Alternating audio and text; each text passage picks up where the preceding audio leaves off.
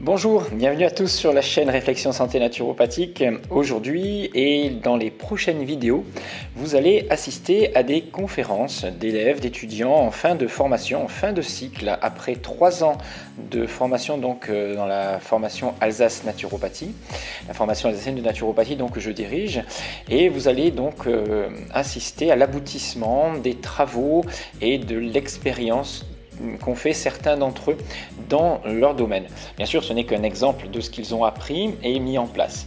Alors, les conférences, comme vous allez voir, sont euh, de très bon niveau et vont apporter énormément d'informations à certaines personnes. Chaque euh, conférence euh, ne présente pas l'entièreté de tout ce qui a été fait, c'est trop compliqué puisque la conférence était limitée à 30 minutes. Mais si vous voulez des informations complémentaires sur les thèmes abordés, euh, n'hésitez pas à nous joindre en passant par le site alsacenaturo.com. Voilà, je vous laisse avec cette première conférence qui concerne un accompagnement d'un patient en phase cancer, un accompagnement holistique fait donc par Cathy, comme vous allez le voir, et qui a apporté énormément. Vous allez voir, c'est un très bel exemple de euh, collaboration entre ce qui peut se faire entre la naturopathie donc et l'allopathie. Euh, voilà, dans un magnifique parcours que je vous laisse découvrir. Juste un avertissement, je précise que ce qui est proposé en naturopathie dans un accompagnement de cancer ne se substitue pas aux traitements médicaux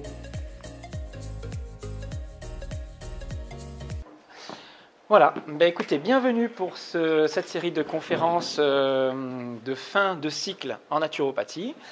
Et je vais vous laisser donc avec Cathy et euh, le patient, entre guillemets, ou consultant qu'elle a suivi pour un accompagnement de cancer. Voilà, depuis trois ans, donc on va tout vous expliquer. On, te donne la parole. Merci. Bonne chance à toi, Cathy. Merci. Donc bonjour, je me présente, Catherine Charpentier, donc euh, école euh, de Jean Brice euh, naturopathie d'Alsace naturopathie. Et je tenais à vous présenter donc un sujet qui me tient à cœur puisque effectivement j'accompagne Bernard depuis trois ans qui a un cancer de la prostate. Donc depuis le premier jour, depuis le jour où il a su, jusqu'à aujourd'hui. Voilà, voilà. Donc je vais peut-être le laisser en, deux minutes parler vite fait de, de, son cancer. Voilà, pour vous en savoir un petit peu plus, et puis je reprendrai euh, après. Quoi. Voilà. Donc euh, je m'appelle Burkel Bernard, j'ai 58 ans, je suis né et je vis encore à Marmoutier, que vous connaissez peut-être, c'est du côté de Saverne. Euh, donc je suis marié, deux enfants, euh, deux garçons, 31 et 33 ans. Le plus jeune a des problèmes de santé depuis sa naissance. Donc il y a trois ans, on m'a diagnostiqué un cancer de la prostate avec des métastases osseuses, euh, ganglionnaires et hépatiques. Donc ça fait trois ans que je suis en hormonothérapie. J'ai eu 20 séances de radiothérapie, un an d'immunothérapie Là, euh, vendredi, j'ai eu ma 19e chimio. Et euh, après, j'ai encore un traitement pour les os, pour l'ostéoporose. J'ai un traitement pour stimuler le sang. Et puis pour la suite, je vais redonner la parole à Cathy, qui est là pour ça. Voilà. Donc vous l'aurez compris, j'accompagne euh, Bernard en médecine parallèle. On parlera un petit peu du décodage biologique, mais qui suit de des traitements très très lourds du coup. Donc euh, je m'adapte en fonction de ces traitements et de sa demande. Donc euh, voilà. Donc le sommaire rapidement. Donc qu'est-ce que le cancer? La prise en charge par la médecine traditionnelle, ce qui est le cas de Bernard. La prise en charge par la naturopathie, l'accompagnement naturopathique, le décodage biologique. On va faire un petit peu et bah, son témoignage, conclusion euh, de ce que j'ai pu, euh, pu apprendre euh, avec cet accompagnement. Alors déjà, qu'est-ce que le cancer? Donc le cancer se forme à l'intérieur de chaque cellule, c'est un dérèglement cellulaire en fait. Il y a un dysfonctionnement des gènes. D'accord? Donc ça empêche la, ça, empêche la prolifération de cellules saines. Elles deviennent anarchiques, ces fameuses cellules, qui ne fonctionnent pas bien, et elles échappent au contrôle euh, de l'organisme. Donc de ce fait, engendre pas mal de petites choses. elle neutralise les défenses immunitaires. Elles développent leur propre réseau sanguin, donc ça s'appelle l'angiogénèse, pour, pour se nourrir en fait. Elles ont leur propre réseau et elles, elles, se fournissent en oxygène, en oxygène pardon, en énergie. Et c'est ce qui fait que qu'elles sont anarchiques en même temps là-dedans. Quoi. Euh, donc elles sont complètement euh, indépendantes des cellules saines. Euh, donc elles accumulent des anomalies en envahissant nos tissus. Donc elles peuvent se propager d'un organe à un autre, ou pas, ou d'un seul organe. Elles se plaisent donc dans un milieu inflammatoire, acide, pauvre en oxygène. C'est pour ça qu'elles font leur propre réseau. Et par contre, ce qui les différencie vraiment d'une cellule saine, c'est qu'elles ont leur propre euh, nourriture, elles ont leur propre façon de se nourrir qui est complètement différente d'une cellule saine. Euh, elles ont besoin d'énergie comme n'importe quelle cellule, mais euh, elles ne se nourrissent que de glucose et de glutamine. Voilà, contrairement aux cellules saines qui, elles, vont se nourrir de protéines, de, lipides, de plein d'autres choses. Elles, sont spécifiées grâce à ça. Voilà, elles se nourrissent que d'aliments euh, très spécifiques, dont le sucre, qui est très important à leur développement.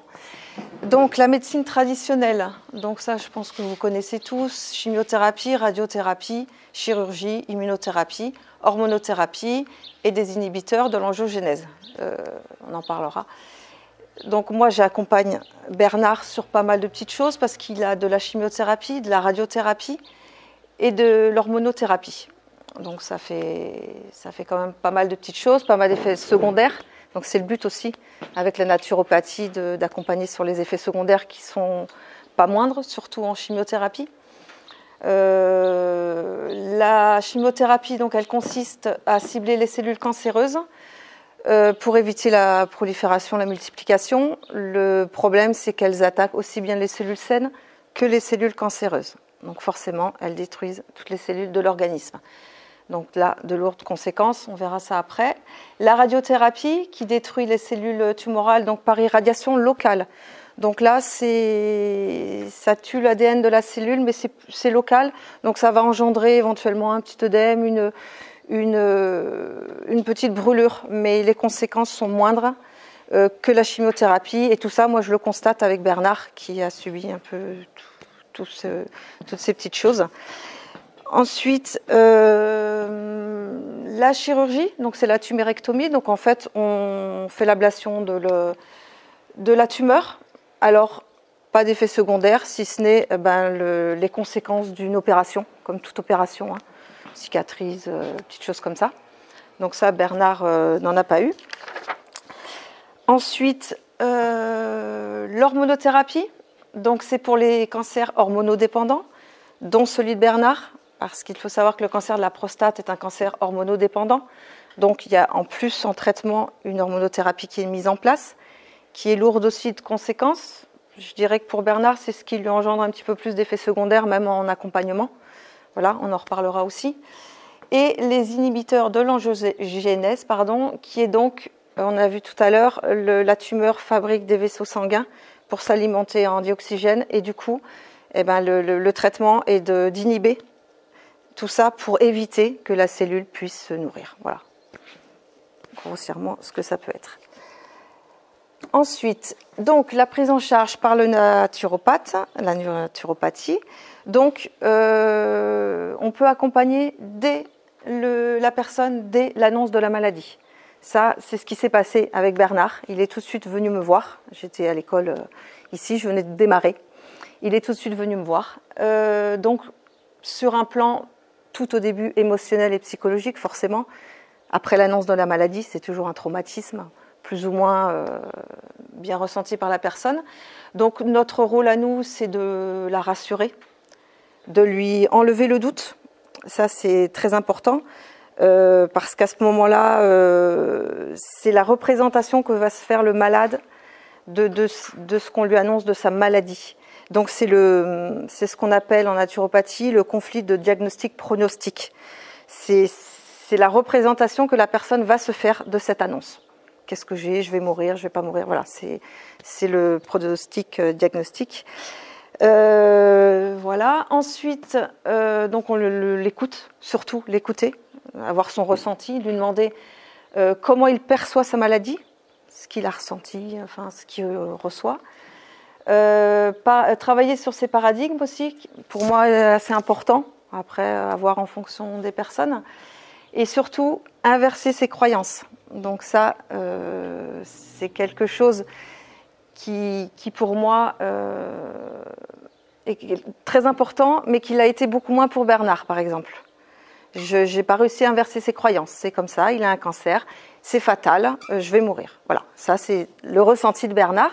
Donc moi j'ai travaillé avec ça, avec ses croyances, on va dire, voilà, qui sont toutes différentes mais je lui ai quand même expliqué tout ce qu'on a pu voir en décodage, euh, que c'était la réponse de l'organisme euh, à un conflit vécu seul dans l'isolement qui enclenchait, qui enclenchait une maladie à un organe donné, qu'on va voir un petit peu plus tard. Donc, on essaye aussi de trouver le conflit, donc par ce fameux décodage. c'est pas forcément évident. Hein. Pour Bernard, pour moi, ça a été tout de suite flagrant connaissant ses enfants, euh, je savais tout de suite euh, ce qu'était son conflit. Je lui en ai quand même parlé. Et donc, on peut aussi le, le, conseiller pendant le traitement. Donc, il y a deux choses pour le traitement. Il y a sur le plan physique, hein, tous les effets iatrogènes qu'il peut y avoir avec tous ces traitements qu'on leur donne. Et euh, sur le plan alimentaire. Ça, pour moi, c'est les deux choses indispensables. c'est les deux choses sur lesquelles on a travaillé avec Bernard, donc l'alimentation euh, et, sur tous les effets secondaires, voilà, euh, qu'il a pu ou qu'il n'a pas eu.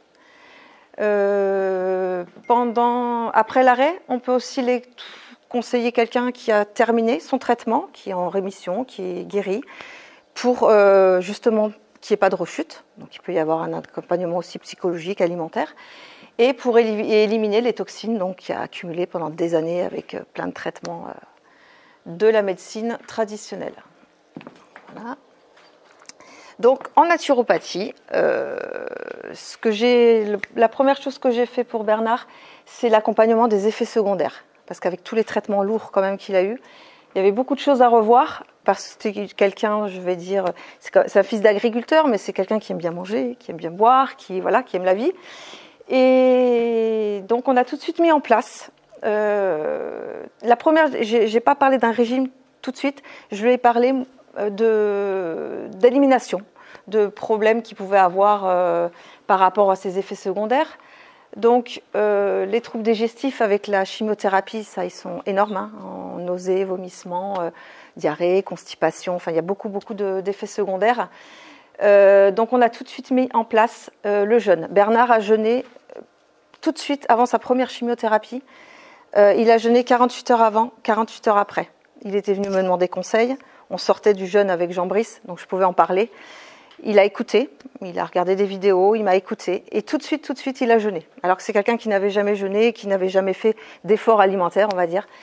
Et ça a fonctionné tout de suite. C'est-à-dire qu'en jeûnant avant et après la chimiothérapie, il n'a pas eu un seul effet secondaire, pas un. Donc il a eu plusieurs chimiothérapies, euh, donc 19, voilà, exactement. En 19 chimiothérapies, thérapie lourde, zéro effet secondaire. Hormis la perte des cheveux, qui là sont en train de repousser. Mais sinon, euh, Bernard va faire sa chimio en moto, euh, revient, s'occupe de son jardin, enfin, magique quoi. Pour lui, c'était une révolution magique, ce, jeune.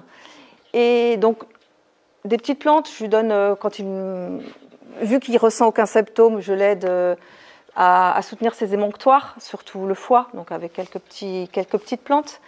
fatigue, anémie, euh, on peut aider la personne. Donc pareil, Bernard n'a pas eu cette fatigue, ce qui est quand même énorme, mais on va prendre quelqu'un qui a de la fatigue, donc on peut l'aider avec pareil, avec des plantes, avec de la gelée royale, du pollen, du cassis. Par contre, la gelée royale est interdite pour les cancers hormonodépendants. Donc, pour Bernard, interdiction de l'en donner. Donc, il faut toujours faire attention avec les plantes ou les huiles essentielles qui peuvent aller pour un cancer, pas forcément un autre. Ça, j'ai appris aussi en, bouquinant qu'il fallait faire très attention à ça. On donne pas n'importe quoi.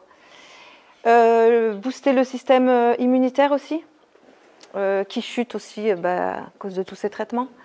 Euh, travailler donc sur la flore intestinale euh, en donnant des probiotiques, Des champignons sont bien perçus aussi comme le shiitake, reishi, maitake.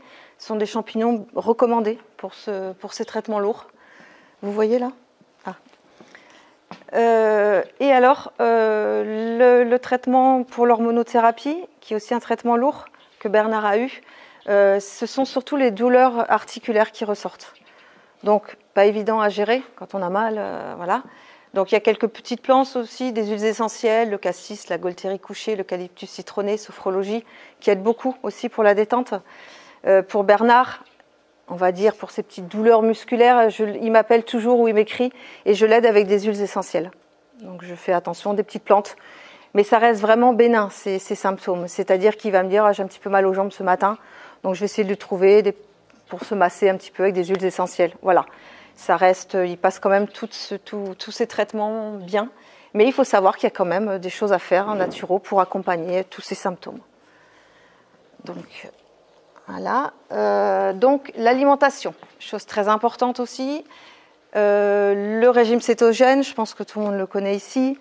Euh, tout le monde l'a adopté, je pense. donc, je l'ai adapté pour Bernard. On adapte en fonction aussi de la personne de, ses effets secondaires, de ce qu'il aime, de ce qu'il n'aime pas, de ce qu'il accepte aussi de manger. Et euh, Bernard est passé au 100% cétogène, pareil, du jour au lendemain. Et pareil, révolution. Il euh, n'y a pas de secret. Il a donc passé toutes ses chimios, ses radios, sans aucun symptôme, tout va très bien. Il aime ça. Sa femme joue le jeu et lui concocte de très bons petits plats, je suis témoin. Donc du coup, voilà, c'est un ensemble qui fait que bah, il s'est adapté, hein, parce que euh, avec quelqu'un qui lui cuisine des bons petits plats, il m'envoie des photos de ce qu'il mange, voilà. Et du coup, ça se passe très très bien. Euh, accompagné aux jeunes, euh, voilà, les deux choses magiques. Donc il y a quand même des éléments à éviter et même à, pour moi, enlever complètement. On va rester sur éviter et limiter. Mais ces éléments-là, il faut savoir que Bernard les a complètement éliminés de son alimentation. Ce qui est mieux, je pense. Donc à éviter et à limiter les aliments industriels transformés, ça on est tous d'accord là-dessus, hein, qui sont bourrés de sucre, de choses comme ça. Les aliments à index glycémique élevé, tout ça passe face à la tumeur qui se nourrit que de sucre. Les farines, les pâtes blanches, le gluten, euh, les boissons sucrées, les confiseries, les aliments euh, riches en gras saturés, les protéines animales de type charcuterie, viande rouge. Alors ça, on peut toujours en prendre un petit peu, mais faire très attention que ce soit de la nourriture saine, qui vienne d'une ferme aux alentours, qui ne soit pas élevée aux antibiotiques. Donc ça, Bernard n'est pas à la base très viande, mais il se fait plaisir avec une bonne petite viande rouge de temps en temps. Enfin voilà, mais des, bons produits euh, et qui sont à éviter. Les produits laitiers, pour moi, à bannir. Ce qu'a fait Bernard. Voilà. Un petit peu de fromage de chèvre de temps en temps qu'il va chercher à la, ferme, mais il a aussi complètement banni euh, le laitage de son alimentation. Euh, les huiles industrielles extraites à, chaud, les aliments cuits au barbecue, fumés, grillés, très mauvais, la consommation ou la surconsommation de sel, on peut toujours en garder un petit peu, la consommation d'alcool, donc un bon verre de vin rouge, pourquoi pas, si on ne peut pas supprimer, chose que Bernard euh, fait, voilà, donc il a gardé ça, ce que je trouve bien, et limiter le café, voilà, c'est pas quelque chose, ça fait monter la glycémie, c'est pas top, quoi, voilà. Après, euh, c'est à adapter, on est d'accord, en fonction de chacun.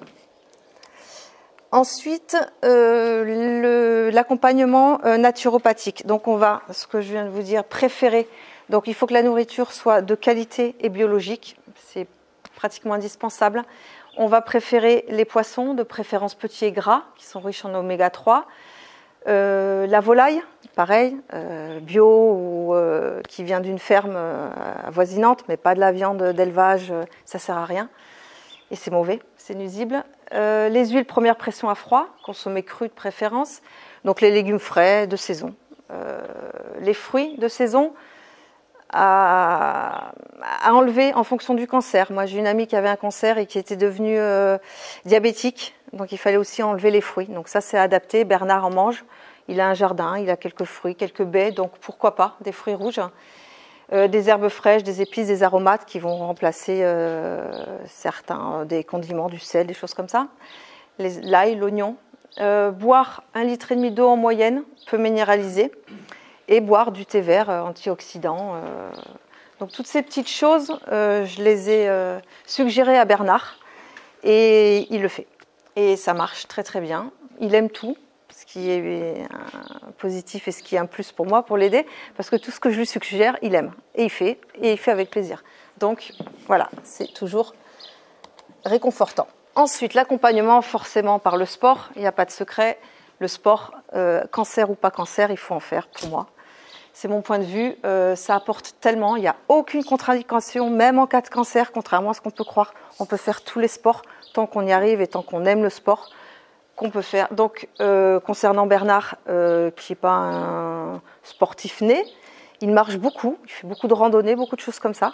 Donc, tout au début, on a mis un petit programme en place donc, euh, au lieu de marcher une fois par semaine, ce qu'il faisait avec sa femme en randonnée, eh ben, il marche euh, entre 3 et 5 fois par semaine, voire tous les jours, minimum une demi-heure. Voilà, on a fait ça sur, euh, sur plusieurs jours et je pense que c'est, que c'est bien, surtout qu'il ne ressent pas du coup la fatigue, il a une nette réduction de la fatigue. même s'il n'en avait pas beaucoup, meilleures conditions physiques, meilleure qualité de vie, augmentation de santé, augmentation du moral, etc. Donc, on est bien d'accord que Bernard, qui suit vraiment ce protocole, euh, moi je le suis depuis trois ans, je ne l'ai jamais vu euh, à un moment où ça allait pas, où il était fatigué. Ça redonne vraiment un élan de, vitalité, ce sport, moi je trouve. Et ça permet vraiment de, se, remettre en question et de se dire, mais est-ce que vraiment, est-ce que c'est ce cancer qui va m'atteindre? Est-ce que je vais mourir de ce cancer ou pas? Et, et moi je trouve que ça redonne le moral cancer ou pas cancer, mais pour Bernard, c'est le retour que j'ai eu. Ça redonne le moral et ça évite d'écouter tout ce que peuvent nous dire les oncologues. Euh, comme on a dit à Bernard, vous avez un cancer, vous allez mourir. Oui, on va tous mourir quand on ne sait pas. Voilà. Euh, donc voilà, donc euh, j'ai le petit programme de 3-5 fois par semaine et adapter le, sport. C'est vraiment, donc Bernard, c'est que la marche, et ben c'est très bien. On, on l'adapte en fonction. Alors, on va passer au décodage biologique. Je précise que j'ai beaucoup parlé avec Bernard et que Bernard n'adhère pas du tout au décodage biologique. C'est son choix. Chaque personne est différente. Il m'écoute gentiment, mais il n'adhère pas. mais voilà, il n'y a aucun souci. Donc ça fait trois ans que je fais euh, sans ce décodage. Il sait. J'ai essayé de lui faire lire quelques pages d'Hammer. C'est non. C'est non. Voilà. Tu as lu quand même, oui, mais voilà, tu n'as pas adhéré. Donc, euh, voilà, donc je m'adapte, je lui en parle parce que pour moi, ça fait partie de l'accompagnement. Mais bon, comme quoi, chaque personne est différente. Donc, le décodage biologique. Et si le cancer était la solution parfaite pour mon cerveau? Et si le corps mimait une solution à mon conflit pour rester en vie? Et si notre cerveau était programmé pour assurer notre survie organique? Donc, tout ça, je te l'ai dit, tu vois, tu réfléchis encore quand je t'en parle. Donc, euh, ça a été, en fait, les réponses sont oui à chaque question. Ça a été prouvé maintenant par pas mal de personnes, dont le docteur Hammer, qui a pu prouver dans 100% des cas, en fait, que euh, c'était bien la survie, que nous le message de survie que nous envoyait notre cerveau, euh, qu'à chaque type de choc correspondait toujours la même zone du cerveau, et c'était toujours systématiquement en fonction du même organe. Donc après, on va voir en fonction du, ressenti et des organes, parce que chaque organe, en fait, euh, est, par rapport à un ressenti, à une, euh, comment je pourrais dire ça, à un type de choc. Euh, cancer de la prostate, par exemple, ça va être tout le temps le même type de choc psychologique. Voilà, ça c'est prouvé aussi. Et le docteur Hammer le fait très bien, l'a prouvé dans 100% de ses cas en visualisant des, des IRM de, de, ses confrères, de personnes ayant des cancers. Voilà. Euh, donc voilà, le cancer euh, d'un organe résulte toujours du même type de choc émotionnel, un même organe, et donc toujours relié au même type émotionnel. C'est, euh, pour moi, c'est un acquis. j'ai pu le vérifier à chaque fois. Voilà. Et Bernard aussi a quand même pu le vérifier malgré ce qu'il pense. Donc voilà, j'ai fait un petit résumé vite fait pour pas prendre trop de temps. Donc en fait, ce qui se passe, c'est que nous avons un stress, un surstress, un conflit intense. Le cerveau va pouvoir gérer un stress, mais pas un surstress. Donc quand il y a surstress, qu'il n'y a pas de solution, il va nous envoyer euh, un symptôme, euh, une maladie, maladie, donc ce qui révèle bien qu'est-ce que ton conflit a à nous dire, hein, qu'est-ce que ta maladie a à nous dire. Ça, je trouve c'est très important, voilà. Et pour Bernard, elle a beaucoup de choses à dire. Et en fait, donc, ça déclenche une maladie, un symptôme, un cancer ou autre, euh, qui est la, euh, la, réponse biologique du corps. Donc voilà, euh, pour le cancer, sur tous les organes peuvent être affectés. Ça, c'était un petit résumé. Donc, je vais quand même faire un petit décodage biologique sur la prostate, forcément, puisque j'ai lu plein de choses là-dessus pour aider Bernard au mieux. Euh, donc la prostate, elle joue un rôle essentiel dans la reproduction et dans l'activité sexuelle. Donc il faut déjà savoir ça, ça peut déjà nous orienter pour le type de conflit. Et à savoir que le liquide prostatique apporte une protection aux spermatozoïdes. Il les entraîne, euh, il fait en sorte que les spermatozoïdes soient sains, en bonne santé, pour pouvoir procréer. Donc voilà le décodage de la prostate. Euh, donc la prostate est en quelque sorte le producteur de celui qui va rénover la lignée. Et c'est tout à fait ce qui se passe pour Bernard, qui a deux enfants, comme il vous l'a dit, dont le plus jeune qui a quelques petits problèmes. Euh, pas de descendance, pas de petits-enfants, euh, un, fils aîné qui ne veut pas d'enfants, plein de petites choses comme ça. Alors, donc j'ai noté quand même quelques conflits qui, sont nombreux, mais qui sont toujours en relation avec la sexualité et la descendance. Ça, c'est, on peut pas, on peut pas y, échapper. Alors, euh, les conflits, ça peut être une famille hors norme, malignée et menacée, je dois la protéger. Je me sens étranger au milieu des miens. Conflit du grand-père pour un de ses petits-enfants. Si on perd un enfant ou si notre enfant n'a pas d'enfant, ce qui pour moi se rapproche de Bernard, euh, solution pour compenser une rancœur des femmes de la famille vis-à-vis des hommes. Donc voilà, j'ai mis quelques, petites, euh, quelques petits conflits, il y en a plein. Après, il faut vraiment écouter, euh, c'est vraiment adapté à la personne. mais ça rejoint vraiment le conflit de Bernard. Il n'y a pas de, de secret, prostate, famille hors norme pas de, lignée, pas de descendance. Euh, j'ai peut-être mal fait mon travail. J'ai un enfant qui a des petits problèmes. Est-ce que la prostate a mal joué son rôle? Voilà. Il y a plein de petites choses qui font que il le sait quand même parce que je lui ai expliqué tout ça. Donc euh, même s'il n'adhère pas, euh, il est, je pense, à l'écoute de ce genre de choses. Donc je termine par Hippocrate qui résume très bien la situation.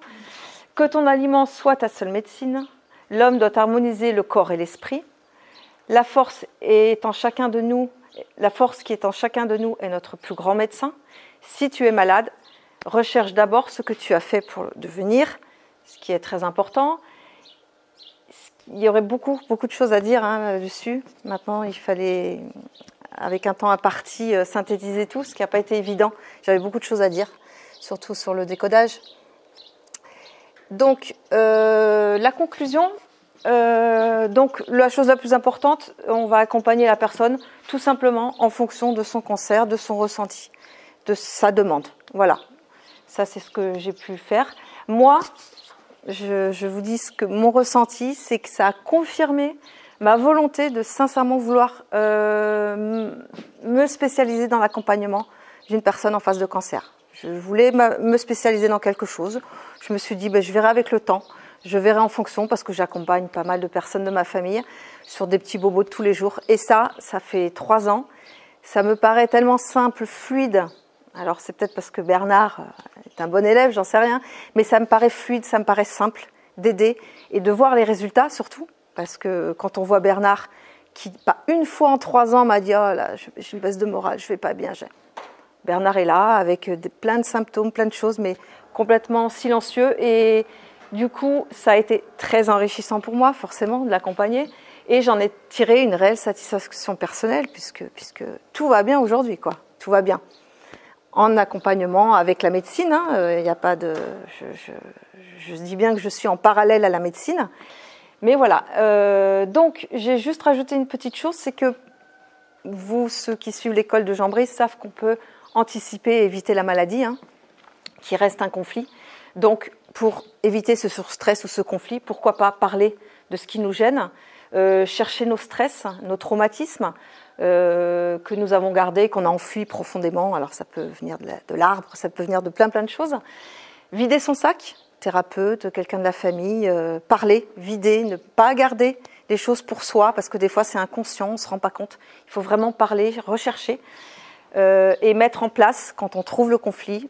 Alors là, c'est pareil, on pourra en parler pendant des heures, mettre une solution pratique, mais vraiment, pour moi, on peut enrayer, on peut éviter la maladie. Voilà. Euh, donc voilà, donc voilà mon, thème. J'espère que ça vous a plu, que ça vous a apporté des choses. Euh, ça n'a pas été facile de synthétiser parce qu'il y a beaucoup beaucoup de choses à dire, vous en doutez. Euh, mais bon, ça a été le fait d'accompagner Bernard. ça prouve, ça prouve que ça marche. Il n'y a pas de secret. Et je pense que vous en êtes tous et toutes convaincus. Mais voilà, je, je tenais à en parler parce que c'est quelque chose qui me tient à cœur et qui, qui me, qui m'a aidé même à grandir. Et je voulais juste Bernard, peut-être, je ne sais pas si tu as un ressenti par rapport à l'accompagnement.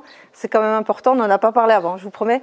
Mais est-ce que, qu'est-ce que ça t'apporte? Est-ce que, est-ce que ça t'a apporté quelque chose, du plus, du moins, je ne sais pas. Voilà. Donc, euh, bah, déjà, euh, la citation d'Hippocrate, ah. Elle est ah, oui, accrochée en face du livre. Ouais, je lui ai imprimé, je lui ai encadré. Et la première fois qu'il m'a annoncé son, son, cancer, je lui ai dit, écoute, euh, tu mettras ça chez toi. Et, elle, au fond, et tous les matins, il me dit, quand je me lève, je la lis. Il y en voilà. a une deuxième. Voilà, j'en ai fait une deuxième. Ah, tu l'as prise? Ah non Ah, bah vas-y.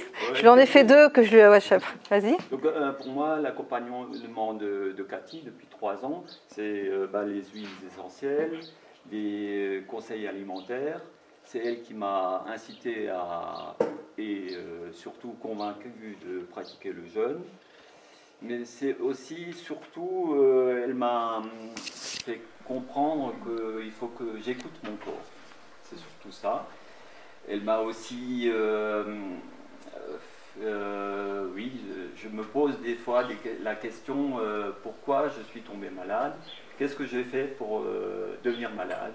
Donc il écoute quand même un peu hein, le décodage. Voilà. ça rentre, ça rentre à force. Hippocrate. Hippocrate, oui, oui. voilà. C'est bien ancré. Donc euh, il y a un autre euh, tableau qui est accroché aussi en face du lit, c'est euh, écoute ta maladie, tu t'écouteras. Accueille ta maladie, tu t'accueilleras. Ainsi, lorsque tu t'écouteras, lorsque tu t'accueilleras, tu changeras. Et devenant toi, la maladie disparaîtra, ton chemin enfin, enfin apparaîtra.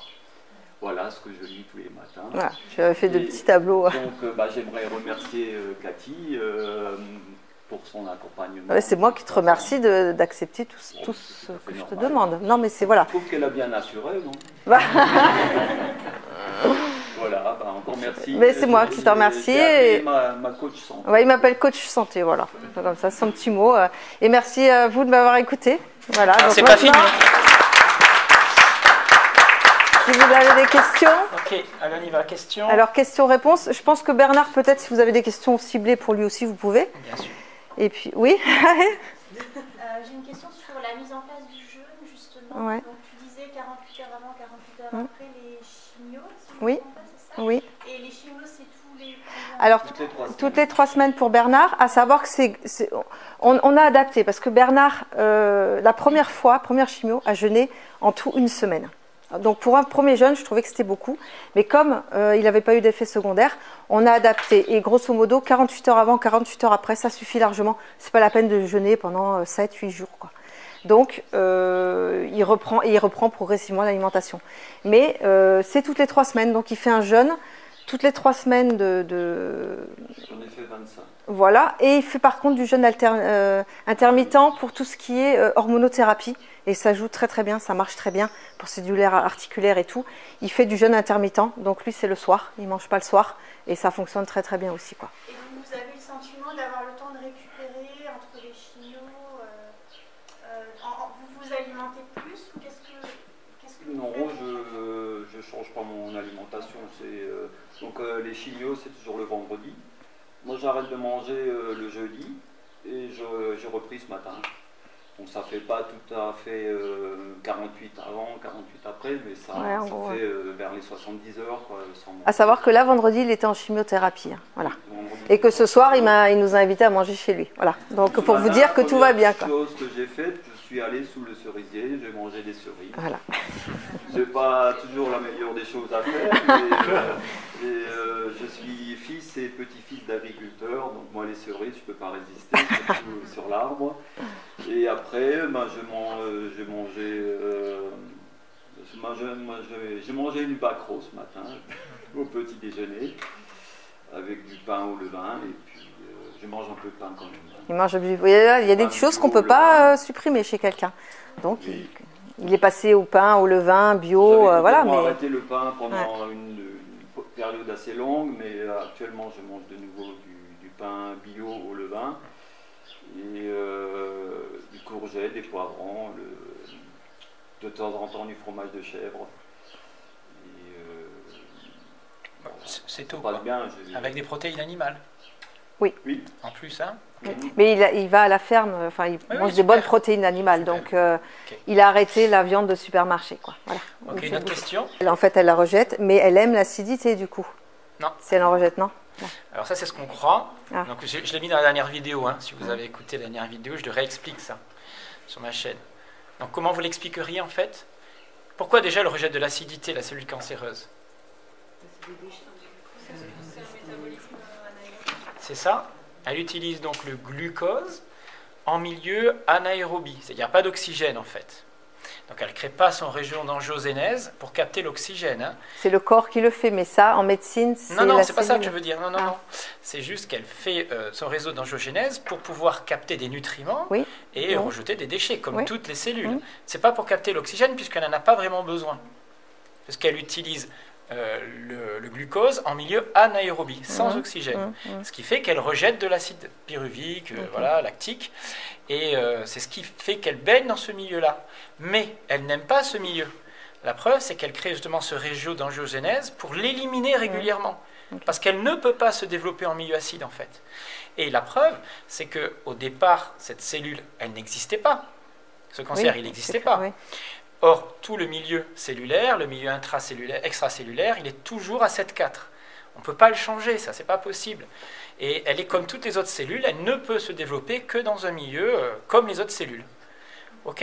Et ce n'est qu'après qu'il y a un peu d'acidité autour. L'acidité, d'ailleurs, à 1 cm de la Oui, cellule, reste elle n'existe plus. Mm. À 2 cm, elle n'existe plus.